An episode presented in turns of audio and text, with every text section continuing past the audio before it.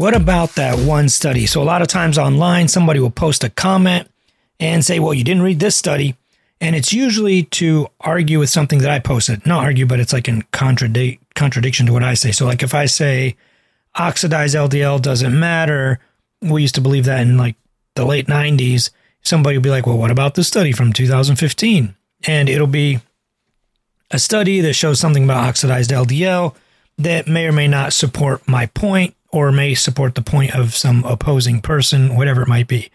So I think the the problem with um, talking like what about that one study is that you're there's a few issues with it. First of all, it's one study. Um, if that isn't obvious when you're looking at one single study, that is not going to change my mind or the scientific community's mind when we have literally like billions of studies that show the exact opposite. So that is not going to be convincing. So when you do a meta analysis, it's to kind of get rid of that one study effect. So if we want to look at every single study that's ever been done on oxidized LDL, we combine all the results, we look at mortality data, cardiovascular outcomes, you know, whatever. That gives us a better idea of uh, whether that oxidized LDL or whatever it is you're testing, whatever theory or hypothesis you have, it gives us an idea of whether or not that is actually true. So that's one thing. The, the one thing that's wrong with that one study is that it is also that one study. So when you're looking at that one study, the problem is that it is one single study. Now, there are cases where one single study can pretty much trump them all. Let's say we have a very specific question we are trying to answer that we really have not been able to do a good job answering. You know, we're trying to figure it out, trying to figure it out, haven't been able to. And we're like, you know what? Let's design a study that answers that exact thing. Wouldn't that answer the question? And in that case, it would be yes. Like we could design a perfect study to answer a perfect question that's never been answered before or has never been answered in a way that that is like this. Um, I can't think of an example off the top of my head, but let's say we're trying to figure out um, can one packet of ketchup a day raise your LDL cholesterol? There's probably never been a study on it, right? There may have been. I don't know, but I'm making it up. So we could design a study. We bring in 500 people. We give half of them, half of them a packet of ketchup a day to eat and the other half nothing. And we check their LDL cholesterol, all else being equal. We tell them don't change anything. And you know, we look at them after six weeks or 10 weeks or a month or a year. Now, it also depends on what you're trying to power the study for. If you want to look at like all cause mortality and cardiovascular outcomes, like is anybody going to die in six weeks from one packet of ketchup a day or not getting the packet of ketchup of a day? Like maybe the packet was protective. No. If one person dies in that study out of the 500, 250 in each arm of the study, that's a coincidence. It won't reach statistical significance. So yes, there there may be people that die in those six weeks, but it's not going to be because of the ketchup. You get what I'm saying? That's the whole point of statistical significance. Does that meet the criteria of was it a coincidence or did the ketchup cause it or was the ketchup protective for the other people that didn't get um, the ketchup or whatever it was? So that's the problem with that one study. The other problem is you don't have like the background information and knowledge to be able to evaluate that one study in the context of the totality of understanding of that problem. And I think this is more important. Um, the first part is it's one study, and you know what are you going to do with one study? You need to be able to reproduce it and see if it's reliable. Like there are labs that will sometimes pre- create junk science and junk studies, and then everyone else tries to retest it. And like, you know, we're not getting the same results here. We followed your methods, we followed the same study design, we followed the same criteria you did and we're getting totally different results. So that's that's the thing. We are always as scientists trying to check one another and see if it's actually true or not. So that's the other problem with that one study. But back to this new thing.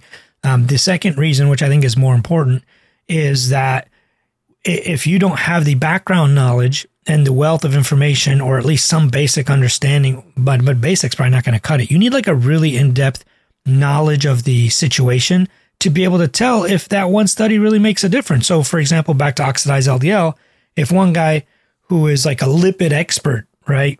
He's been studying lipids forever and multiple books about it, like, you know, like a Thomas Dayspring, maybe. He's written multiple chapters and multiple lipid textbooks on uh, how lipids metabolize and how they get into your arteries and what happens and what have you. If he thinks that one study is helpful or posts a new study or something, or there's this new study with this new different information in it, he's capable of evaluating that. And he would be like, well, yeah, you know, maybe it showed this, but we know from past data and past experiments that while that could be true, you know, in the majority of cases for the majority of people in, you know, with this scenario or this medication, whatever it might be, that that's probably not going to work or that that may be true or it may be effective, might not be effective, or people with this genetic disorder that might help, but the other rest of the people, it's not going to help. So somebody like that has way more knowledge and way more background information. When you look at that one study, it's not going to make that much of a difference or that person will be able to explain it better. So for example, a lot of people will say, well, you know, you posted that chart on LDL cholesterol and you said that LDL cholesterol causes atherosclerosis. Well, look at this one study here. It shows that ApoB is a better marker for atherosclerosis. They don't understand that ApoB is a different way of measuring LDL cholesterol, not actually the cholesterol, but the lipoproteins that carry it. So they may not understand that if, and if you don't understand this, go back to my lipoprotein podcast that I posted a, a couple weeks ago. But a lipoprotein is like a car, it's a vehicle. It carries cholesterol. Cholesterol are the passengers. So every uh, lipoprotein has cholesterol in it. When you measure LDL cholesterol, you're measuring the cholesterol inside of the LDL particles. When you want to measure the total number of LDL particles, which is generally what correlates the most with atherosclerosis, you measure an ApoB. It's that blue oval, the blue Ford oval on the vehicle you see that ApoB, that blue oval from far away, you know that that is a Ford coming at you. Same thing with ApoB. It is this blue, let's just say, structural protein on the outside slash inside of low density lipoproteins. And that's how we know that we have this many lipoproteins in circulation or this many low density lipoproteins doing what have you. That's how we know that. So, in the context of my background information and my knowledge on the subject, when someone says, well, there's this one study that showed that non-HDL cholesterol, uh, or I'm sorry, they showed that ApoB is more is better than LDL cholesterol.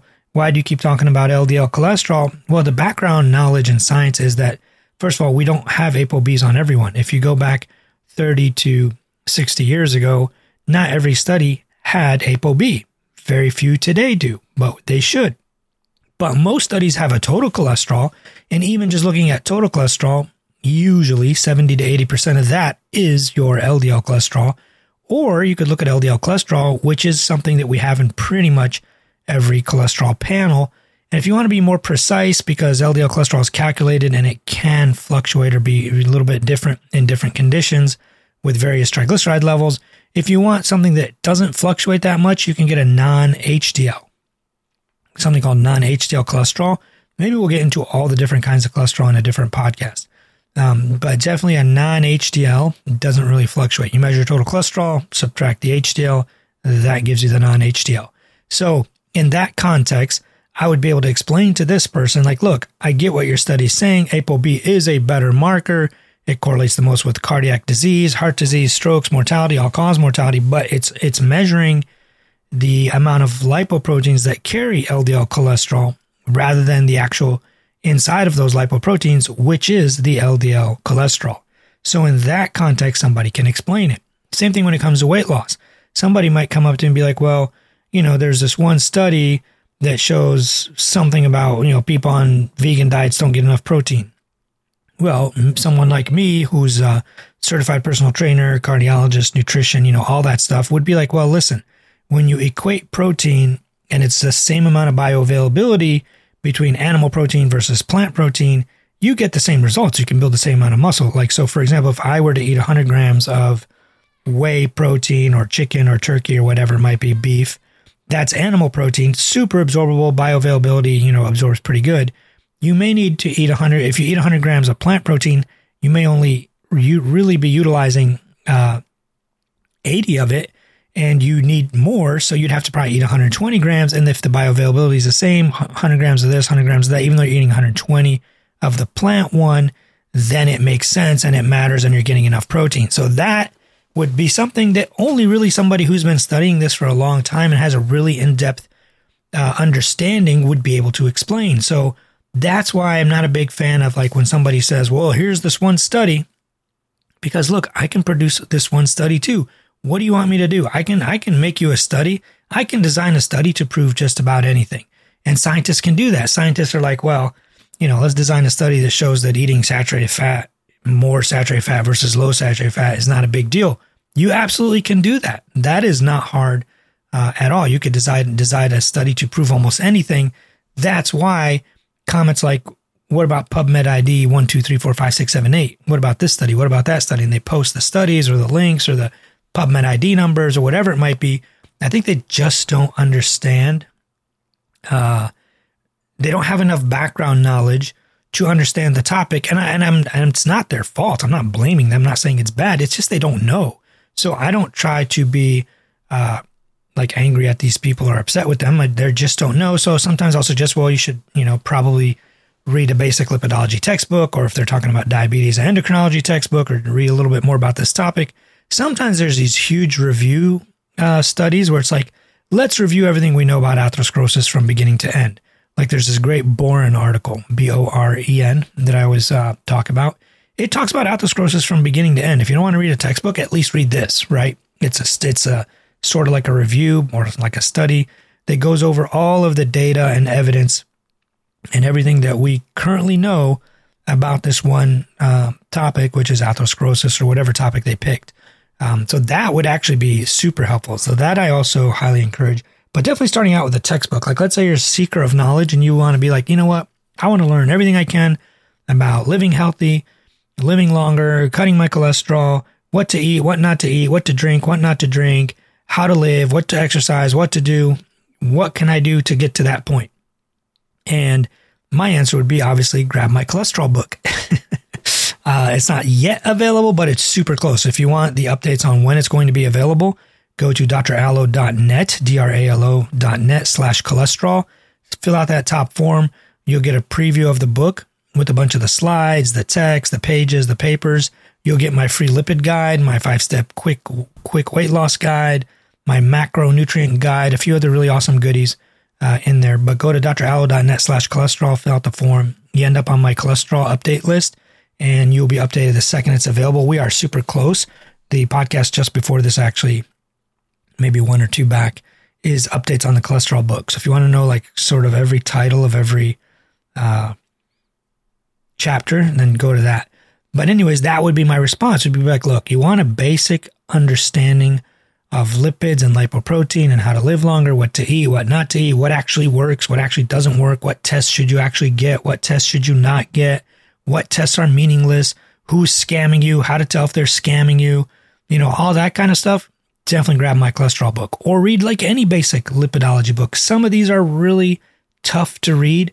That's why, for a layperson, I'm not going to recommend usually these lipidology textbooks like Christie Ballantyne's, Peter Toth, and those guys um, those are super complicated, very in depth book that even clinicians may struggle to uh, understand or explain. So I would highly recommend like a layman's book or laywoman's book. And that, that would be my book. My cholesterol book is going to be the lipid textbook for everyday people.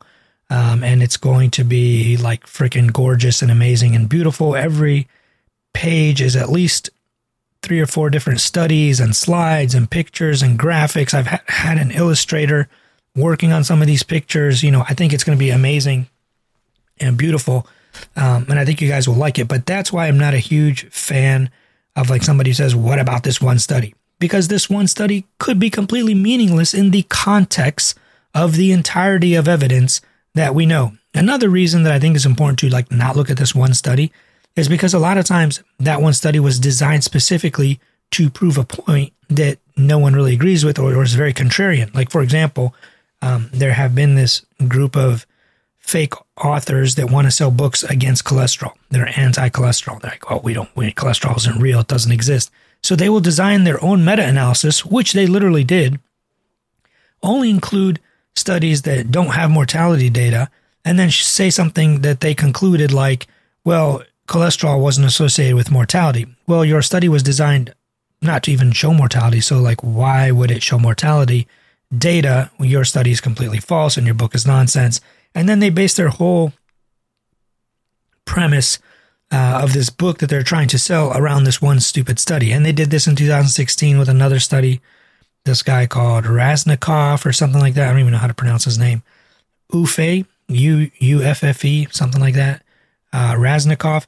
They designed the study showing that people over the age of 60 don't benefit from statins. Well, that's like saying you've already destroyed your arteries and you're waiting till the last minute and now you might not benefit from statin therapy. And but that's not even the worst part. The worst part is they designed the study specifically to not show that. They they did not include studies that showed that uh, taking statins improved uh, cardiovascular outcomes, mortality, death rates, etc. in the elderly. So they designed the study to not work so that they could sell books and, and garbage and whatnot.